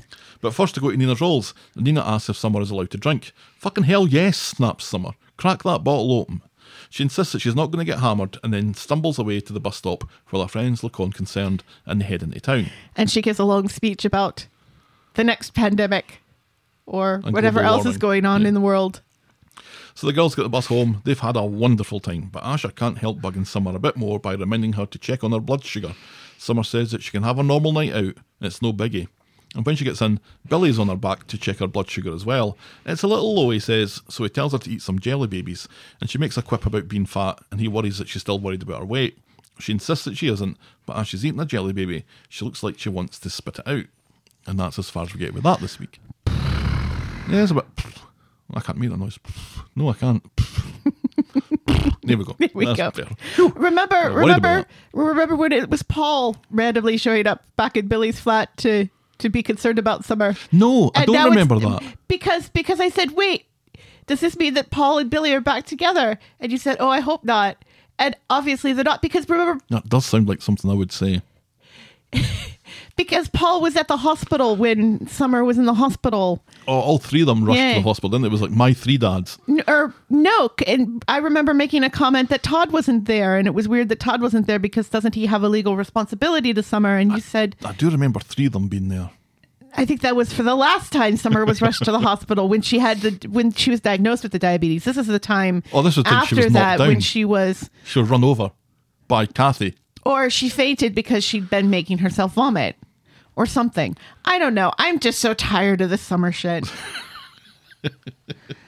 it's just it's just recycling the same storyline over and over and over again summer studies too much summer has diabetes summer's worried she's too fat over and over and over again it was like when i was like come on can can kelly catch a break please or does asha need more trauma in her life you know it's just do something original please let's let's let's do something different. Let's give Summer a boyfriend now. Can Kelly catch a break? Can Abby catch a break?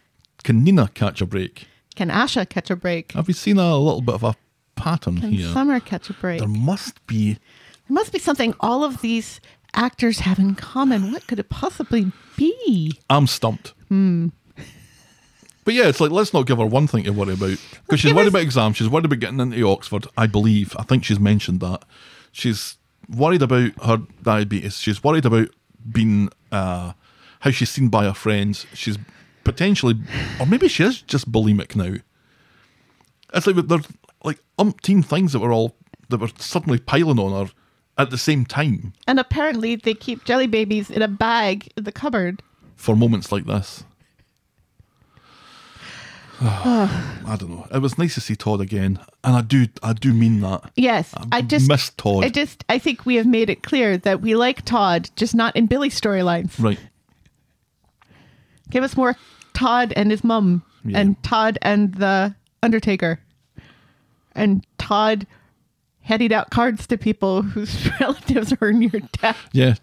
Todd More and of that. Daisy, you know, Todd being sassy with his lady friends. Oh, I think Todd and Daisy would be fantastic together. Yeah, because the few scenes they've had together, they've been fantastic. Because Mm-hmm. Daisy's so much better than Sarah. So long as, oi, so long as, so long as Todd has nothing to do with Billy, Yeah, I'm quite happy for Todd to be as complicitous. Is that the right word? I'm quite happy for him to be the conniving, scheming right. character that he is. Just Duplicitous. Duplicitous, that's what I'm looking for. Hmm. Just nothing to do with Billy. Right. Yeah. I mean, I, I don't even mind if he's still kind of the concerned dad for Oh, I'm happy Summer. with that. Happy with that. just not in Billy's flat. nothing to do with Billy. And that's not because I have anything against Billy. No. We just don't like just Todd the and two of Billy them- together. The two of them together. Just It just should be raises a my thing. blood pressure. Let's move on into a very, very brief penultimate storyline: the Roy's Gambit. On Monday at Oh, yeah, Neil's I Rolls, forgot. uh, Nick and Sam, uh, Nick tells Sam that he's found out about a space camp thing in Manchester. Anything to say about that, Helen? I went to the real space uh, camp In in Manchester, seventh in seventh grade. No, in Huntsville, Alabama, where they actually that's where they fired rockets right. in Alabama, fam- Yes. famously. Yes, Not- because it's that's not Cape Canaveral or, that's um or Houston. right. It's Huntsville where they also shoot the rockets because the south part of America is the best part for for doing this sort of thing. Mm-hmm. It's the only thing it's good at. That's what you think of when you think Alabama. yeah. So anyway, What do you think of when you think of Alabama? poverty, Be careful what you say because Poverty. remember, I have relatives in Alabama. poverty. That's just a blanket statement for the whole South, though, isn't it? Well, Poverty. particularly for Alabama. Because Mississippi is more impoverished than Alabama, isn't it? I thought Alabama was the poorest state. I thought it was Mississippi. Anyway, it's one of them. Yeah, not famous for rockets. That's my point. So anyway, Nick's bought tickets for Sam to go to this space camp thing. Space sucks balls, says Sam, and he looks like he's about to run away again. Sam hasn't run away in ages. No. Start to think maybe this was a Natasha thing. Hmm. But you love space, says Nick, and he starts to cry. In the bistro, Nick tells Gail about Sam refusing to go to space camp, and Sam comes in and says, Look, I didn't refuse. Mm-hmm. I'm just saying that I'm not really into this anymore. I like other things. Like chess. Then Nick spots Sam's game record journal and starts flicking through it, reading the dates, even though Sam tells him not to. Right. Have and you it was been- hidden under a coat. Have you been playing chess behind my back, you bitch? says Nick. And later, Leanne doesn't know what the big deal was. God, the parenting on the street. First, Billy is happier when Summer is doom scrolling than which she's studying. and now Nick treats chess like a drug addiction. Yeah, like he's mainlining, he's chasing the dragon. Right. Nick says it's affecting his schoolwork, and it's not like Sam likes chess, he's obsessed with it. And I'd far prefer Sam to be obsessed about space again. You're a dick, says Leanne. And Gail, I think. And that's as far as we get with that this week. Yeah. Because why are we even talking about this anymore? Yeah, someone mentioned on Twitter, what, what on earth is Nick's problem here? And I said, he's an asshole. And that's the problem.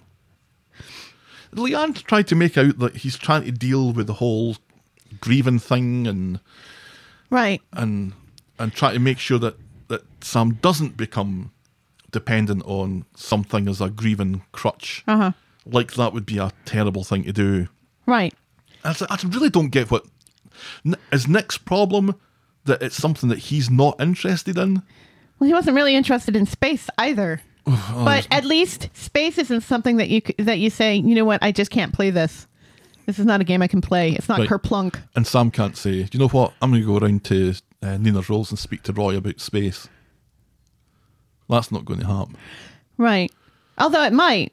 No, no, no. It was uh it's the Undertaker who's really into space. Mm-hmm. And remember Nick was pissed about that too. Oh, he was. Yeah. Yeah. All of these other men who are much better fathers than he is to he those just doesn't sons. like having this pointed out to him. oh Right, That The yeah. Undertaker and Roy are better at this than he is. Right. I can understand Sam wanting to step away from everything that he loved before his mom died. Absolutely. That's absolutely reasonable. It seems weird that it's taken this long for Nick to realize that Sam isn't really all that into space anymore, that he doesn't catch him looking out on with his telescope or anything. He's growing up. Right. Yeah. I quite liked dinosaurs when I was a kid. Uh huh. And then you stop liking dinosaurs. Well, do you ever really stop like do you hate dinosaurs now? I don't hate them, but I'm not really interested in them. What have dinosaurs ever done to you? They died. And left you all alone. right. Well, I wouldn't thank you for a book on dinosaurs now. I would have if I was eight. What if it was like Jurassic Park? No. Because you've already read that, haven't you? Yeah, it's a good book. Yeah. Michael Crichton's not bad. It's all right. It's all right. It's actually, it's actually arguably a better book than as a film. Which one, though? The first one. Anything after that, uh, I, I don't really count.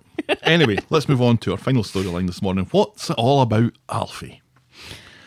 On Monday, Toy and Elsie are getting ready to go wedding venue shopping, but before he joins them, Imran announces that he's off to see Abby ahead of their upcoming custody hearing. And apparently, Elsie refuses to get out of her princess dress. It looks like Cinderella.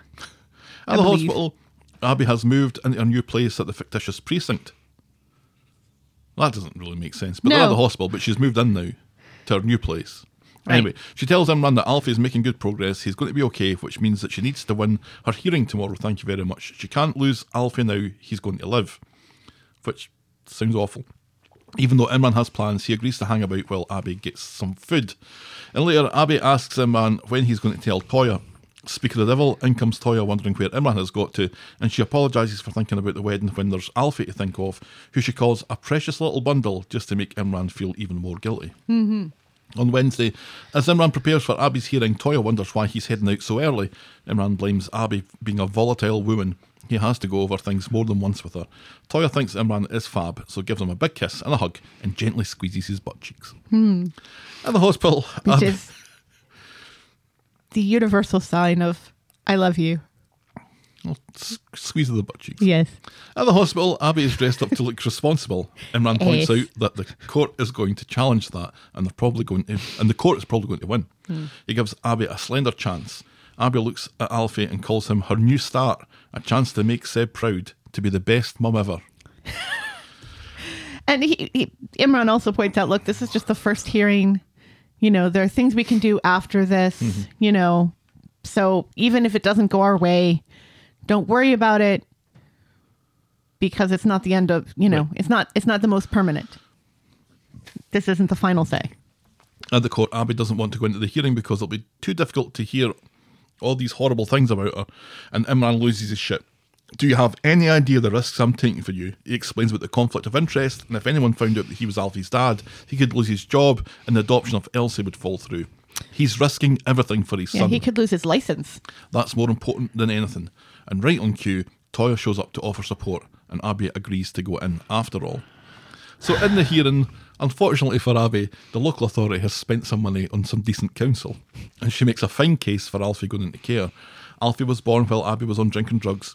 She gives a false name to the hospital. She abandoned the baby. She didn't come forward. She wanted nothing to do with the child. She didn't even know she was pregnant, even though she'd had twins, says the woman Uh, yeah, she'd been pre- and both of them have been put into care. And she once left the twins with her 13 year old brother, who is now dead, and then gave up the twins willingly.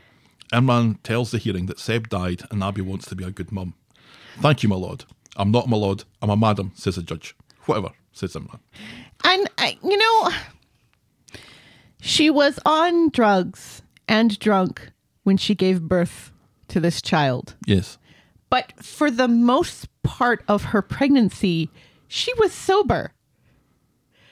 And I don't think that gets pointed out at all ever. Maybe because it's irrelevant. You know, she didn't know she was pregnant, so it's Yeah. kind of irrelevant. Well, they're kind of not believing that, I think, is uh, Right. Yeah. That's a position. Because we don't believe that. No, nobody believes that. the show doesn't believe that. The show has a list of characters that just walk in and, like to the woman in the airplane, explain to her that there's no way in the world that she didn't know she was pregnant. but you know i it sucks because there's so much good about abby that just Is there? never gets mentioned Is there? remember when we were get, getting tired that she was everybody's hero Yeah. that she was saving people from falling down buildings and stuff She had the hero complex, but name one person who hasn't been damaged by her poison. sam no no no no sam has been damaged by her poison Everything she touches the quads turns to shit. the quads have She, not been she's, not, she's not had any any dealings with them. right that's yeah she hasn't poisoned gemma Anyone that she gets close to, anyone who lets her in, soon comes to regret it. Yeah. But some of those people were assholes to begin with. Looking at you, this is Kev. true. This is true. Kev deserves to be treated badly by Abby because he's a dick.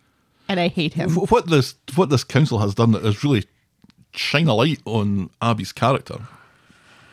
It doesn't make for very pleasant reading. No. So the judge has a wee think about it and then says, you know what, this isn't even close. With no father on the scene, baby in care. Boom, done. And after, an angry Abby snaps at Imran and Toya asking what their verdict would have been. asking what their verdict would have been. Imran, the lover of a lost cause, wants to put together a better case to get Alfie back, and Toya is like, eh, told your horses there, big man. So Toya and Imran are in Nina's roles, and Toya suggests that maybe Alfie going into care is for the best. And Imran is outraged, which makes Toya wonder why he's taking this so hard. He And he's wasn't- also crying. he wasn't this involved with Yasmin, and Yasmin was a friend. Right. This isn't solely on him, and she warns him that he can't beat himself off about it, so Imran agrees to take a step back. In in Imran's defense, though, he was this upset about Kelly as well because that's what got him in the whole Alfie mess was how upset he was over Kelly. He got so drunk that he rented a uh, hotel room and slept with Abby. Right. That's super drunk, by the way. Meanwhile, on the street, Abby is walking by the garage. Abby! shouts Kev. Abby! Abby! Oba! Abby! Oba! Abby goes into detail about how awful the hearing for Alfie was, but then realises that Kev isn't interested. He's only interested in telling her that some of her shit is still in his house. She then takes two steps, and then Toya springs out of nowhere, nowhere to tell her that Imran will be taking a step back from her case and uh, from now on. But best of luck, eh? Abby looks down to find Peanut peeing on her boot, and then a seagull shits on her shoulder. right, and then and then a factory wall collapses on top of her Again. again. So when Imran goes What to the see hell, Alfie. Toya? Though, what the hell? What? Why is she telling? This is not her. This is not her business. And there's no way Imran would have had enough time to talk to Abby about this. at this point, Toya's been given such furtive looks that I was starting to wonder if she was suspecting something. Hmm. And that was why she was getting involved there. That she was just, "Now, let's nip this shit in the bud here. Right. It's hardly in the bud, but you know what I mean. Yes. So when Imran goes It's a to see little Alfie, late to get that horse back in the a stable. late bloomer. So when Imran goes to see Alfie at the hospital, the nurse on the ward explains that Imran is banned from seeing his son. So he storms round to Abby's new flat, which seems to be only- furnished. Only the nurse nicely doesn't. furnished. Only the nurse doesn't know that that's his son. And also, this child has been put into care. So does Abby really have a say anymore? not in care until the baby is discharged from hospital. Oh, okay. Thanks for ditching me, ass, she says. He explains that he had to do this to keep Toya off the scent uh, about why he cares so much. He promises to find her a specialist that'll make her case stronger. How dare you come into my house that you're paying for and lie to me like this, says Abby. So Imran tells her that he'll put his name on the birth certificate so Alfie won't be put into care. What about the adoption? asks Abby. My son comes first, says Imran. So Imran gets home and Toya apologises for blabbing to Abby about him stepping away, and he's cool with it. And she goes off to check on Elsie, allowing him to phone Abby and tell her that the guy who lost Leanne's case with Oliver has agreed to help and he's going to pay for it all. Abby asks about Toya. You let me worry about her, says Imran. And at that point, I think Toya is in grave danger here. in fairness to that guy, that other lawyer, the uh, one that lost Oliver's case, Oliver was that was a lost cause before that guy even came onto the scene. Can we say spectacularly lost that case? I think we can. On Friday, getting ready for the adoption hearing later, Imran tells Toya that he set Abby up with another lawyer who's agreed to work pro bono. Belter, says Toya. Right. And then Sally says something as well about Bono. Abby At and least Imran. it's not about Bono. oof. A Bono boner.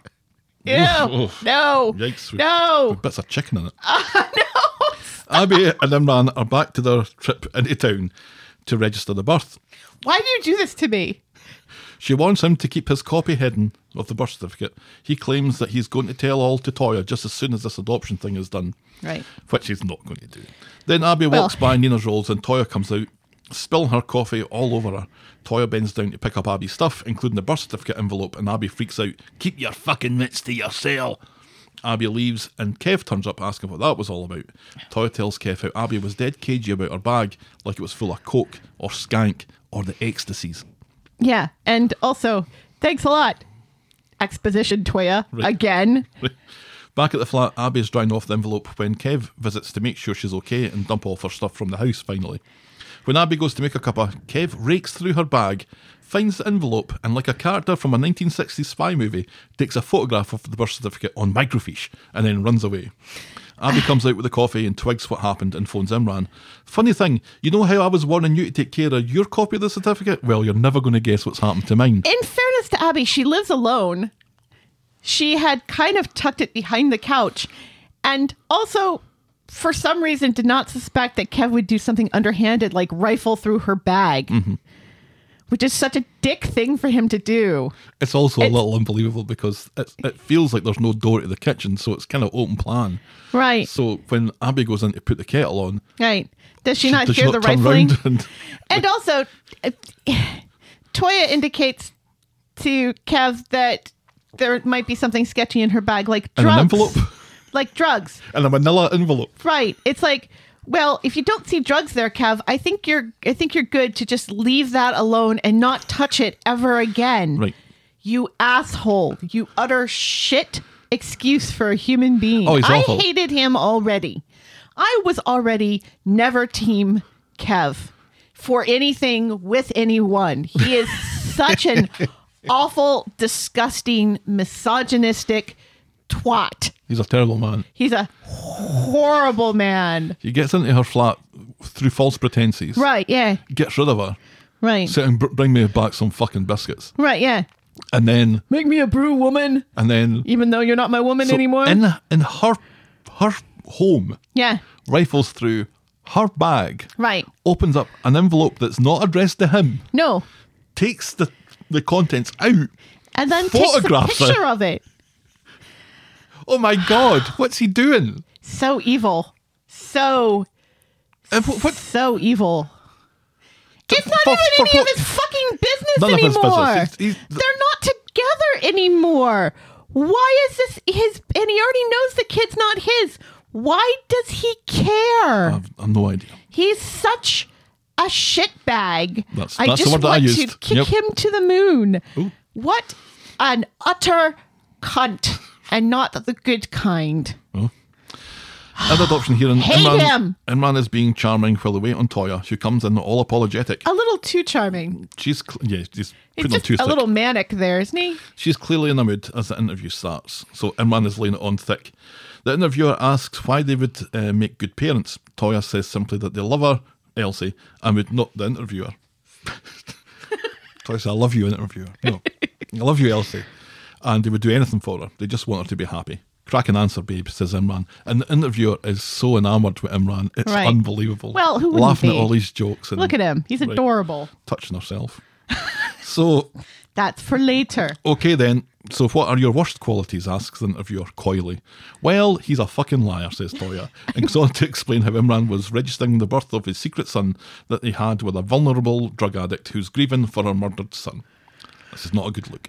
She explains how Kev sent her a photo of the birth certificate. Yeah, certificate. Good job, because he Kev. wasn't shitty enough. Because he wasn't shitty enough, he had to go and send it to Toya. Correct. Not thinking about Toya's feelings at all. You know, just wanting to shit on Abby some more Mm-hmm. because he is a shitty human being. I think you've made that point. I hate him so much. Sorry Death about to that. Oh. Kev. Sorry about that, says Imran. Why can't a roof collapse on him? Oh, sorry about that, says Imran. No, he doesn't say that. "Oh, I'm so sorry. Yeah, I'm sorry about that. Anyway, Toya says she was telling the truth that she loves Elsie, but she can't do that with Imran because the risk of him hurting her is now too much. I'll leave it to you, says the interviewer and gets up and leaves. Yeah, she's like, this room is not booked for the rest of the day, so you two sit and talk amongst yourselves. I'm just going to tell my colleagues all about this. Toya starts joining the dots and then maybe footer with myself a wee bit. Imran says it was an accident and it didn't and it just happened, but then admits that he booked a room at the Rape Hotel after Abby and him had agreed to get their hold, so it didn't just happen then. Right, says Toya. yeah, it an was- important point. It was good. It was. I liked the fact that Toya goes through the steps. So, She's total therapist so, during so, this. so you met her. You know, you didn't know she was going to be there, and you saw her, and you made a conscious decision to get a room with her. You didn't have the room before you met her. yeah, at all the points when you were speaking to the receptionist, you didn't decide. Yeah, not there, to there do was this. not a second that you thought Right. maybe this isn't the right thing to do. At least Carla and Adam, Carla already had that room. Mm-hmm. You know, He also reveals that he got his knob checked out afterwards before he got his haul with uh, Toya again. Right. And this doesn't do much to calm because Toya. he didn't have a condom on him. Imran just and thought that Abby was on the pill. Right. Imran just wants to go home and sort this out. Toy doesn't think he's capable of telling the truth, suggests that he loves the manipulation. He admits to paying the lawyer because at the end of the day, it's his son. Right. And that's why we can't be together, says Toya. And that's why we can't adopt Elsie, because all you ever think about is protecting yourself. which is unfair to poor Alfie, isn't it? a little because she makes a comment to Leanne later on about how, you know, he he had a plan B all this time, you know. Yeah, I, so don't think it was, I Elsie, don't think it was quite that much, but I understand why she would think that. yeah, I think I, I felt like that was the only unfair thing that she ever says about this whole situation. She's allowed. I think she's allowed to be unfair about something here. The way that she's been treated is is ridiculous. Right. So Toy goes to speak What to a Leanne. woman has been treated poorly I know, who in the fuck- Coronation Street. We'll mark that the date and never time. happens. Toy goes to speak to Leanne, explaining that even after all this, there's a bit of her that still wishes that she'd kept her mouth shut. Leanne assures her that she did the right thing. And look where that's got me, says Toya. She's lost everything. Abby finds Imran in the pub and he catches her up. Abby wonders if sleeping with her is worse for Toya than sleeping with a random, and it is. In comes Kev, who seems oddly more pissed that Imran is a dad rather than Tez. I wonder, wonder why that would be. Maybe because Imran is incredibly handsome and Kev looks like he's been sleeping under a bridge for 30 years. Imran tells Kev that, thanks, ass, you've ruined my life. Kev is unsympathetic. Have a nice life, you pair of twats, he says. Abby tells Kev that she loves him, but this is how she treats people she loves. And Kev, remarkably, looks like part of him wants to take her back after all of this, but he tells her that he can't. He needs to take care of himself and Jack first, which I think is kind of laying the, the groundwork for Abby and him getting back together again. I hope they don't because think that- he's so bad. No woman should ever subject themselves to Kev. Irman gets Ever. home, surprised to see Elsie's still up. It was 10 o'clock. I checked the, the clock in their kitchen. It Hmm. was 10 o'clock when he gets home. Elsie's still up. Toy explains that she was waiting for him, uh, so he takes her to her room and reads her a story about princes and princesses that Toya can overhear from the living room as she breaks down and cries. And that is how we end this week's episodes. And Toya makes a speech about, you know, buying this princess castle after being so, you know, not wanting to give in to gender stereotypes and that yet she herself is a gender stereotype, the wronged woman, blah, blah, blah, blah, blah. yeah, not very good. The Pink Hmm. Castle. The Pink Princess Castle. It's purple, isn't Well, it? she called it pink, and it she? Hmm. was pink. So, yeah, there is that. Maybe it's because I was watching this episode on my laptop because BritBox still hasn't dropped this episode. It really hasn't. What the hell, BritBox? What's So- going on, BritBox? If that is your real name. do you know when we b- last year when it came out that we discovered that Irman hadn't slept with Sabine after all, and we thought, well, maybe he hasn't done anything, but obviously he has, and he'd slept with Abby.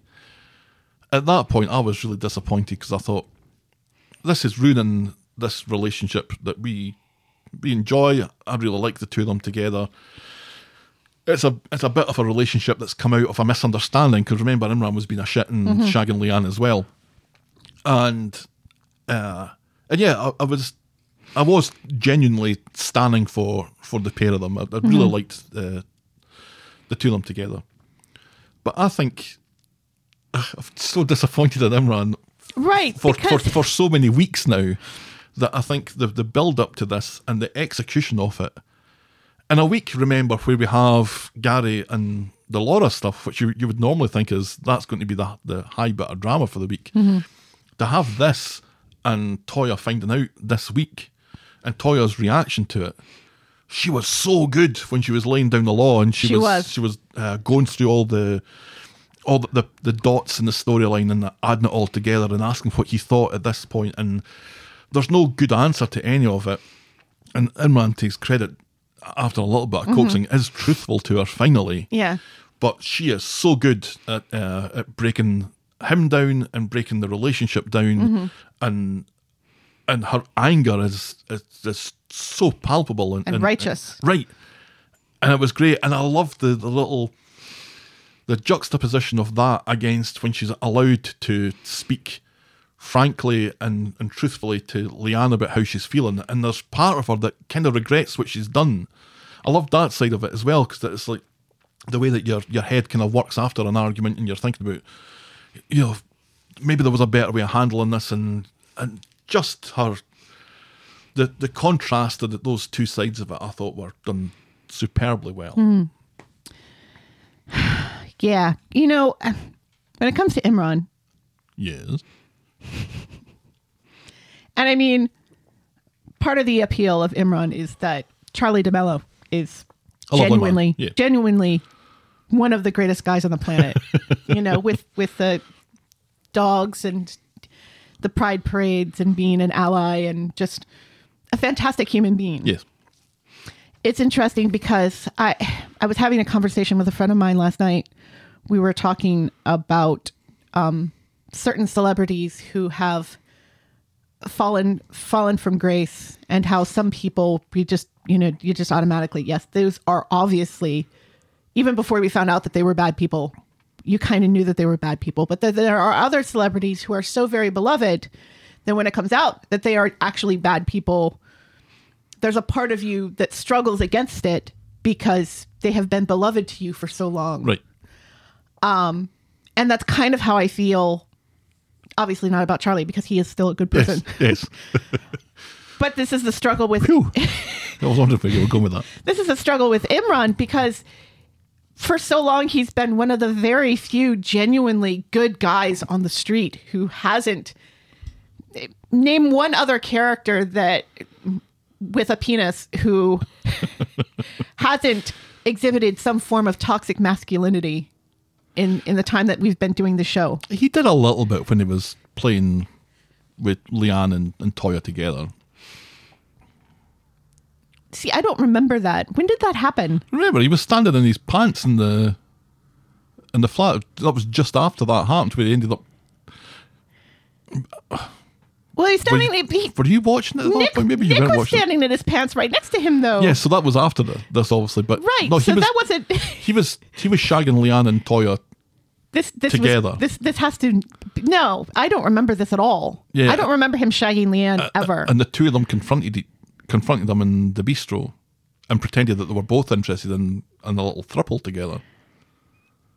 see i don't remember any of this but anyway you know it's just so It was played for laughs more than anything. else. Eh. right m- m- i'm sure um but th- there's he's he's always been kind of and even people that for the time that i've been watching the show like roy Right. roy is the antithesis of toxic masculinity at this point but there there He's- is a he's had- past he's had a- He's yeah. had his moments well before i started watching the show Oh yeah, like twenty years ago. Right. So that More than doesn't. that. So that for me, that kind of doesn't even count anymore. Right. So there's there's this loss that I feel that I felt since he slept with Abby. Yes, and that's- you know that's when it began. That's exactly where what it's was like. meaning.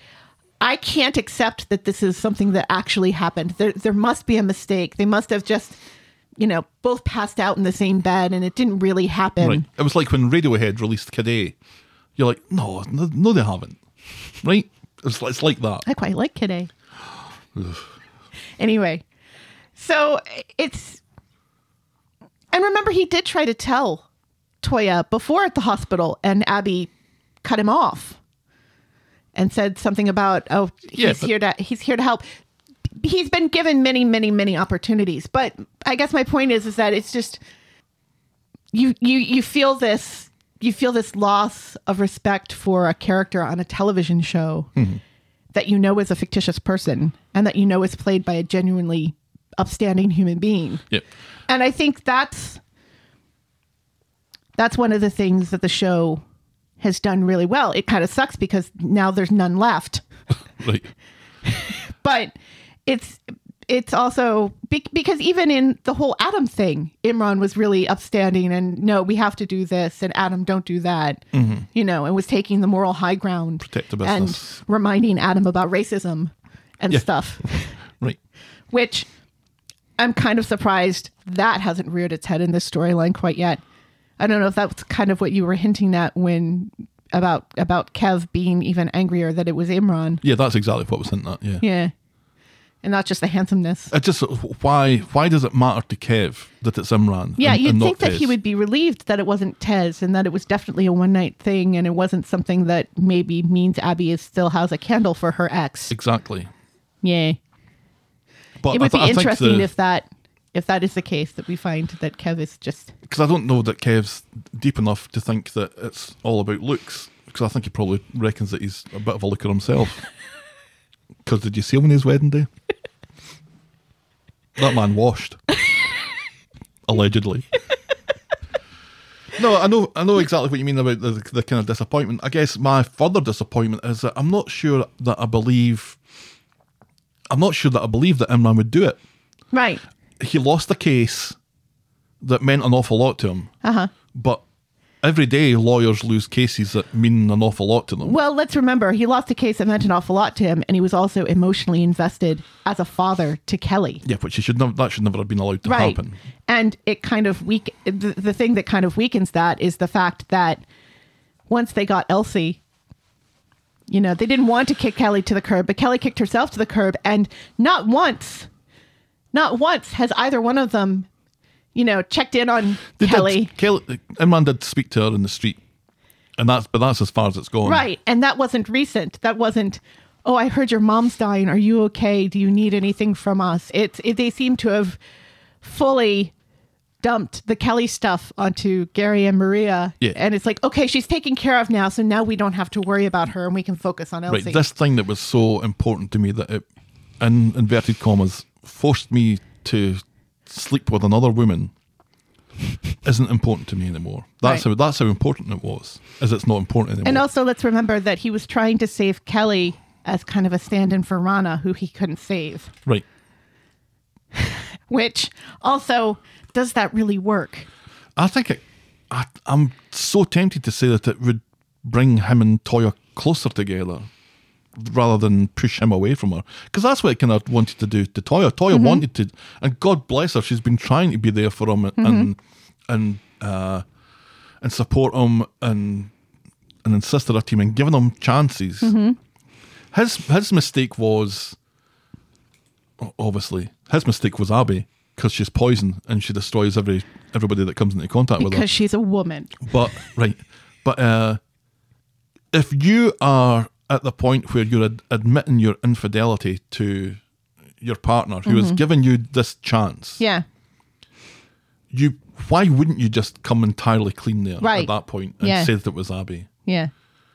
Because at that point, after that, then the pregnancy is going to sting, Right. but But it's, not going to be unexpected. because this was salvageable. If if Imran had been entirely honest and, and told Toya everything which she asked him to do, and he promised that he had, I think they I think they'd have got through it. Or if Abby had been completely honest with Kev or had just never married Kev in the first place and just gotten out of this terrible relationship. Right.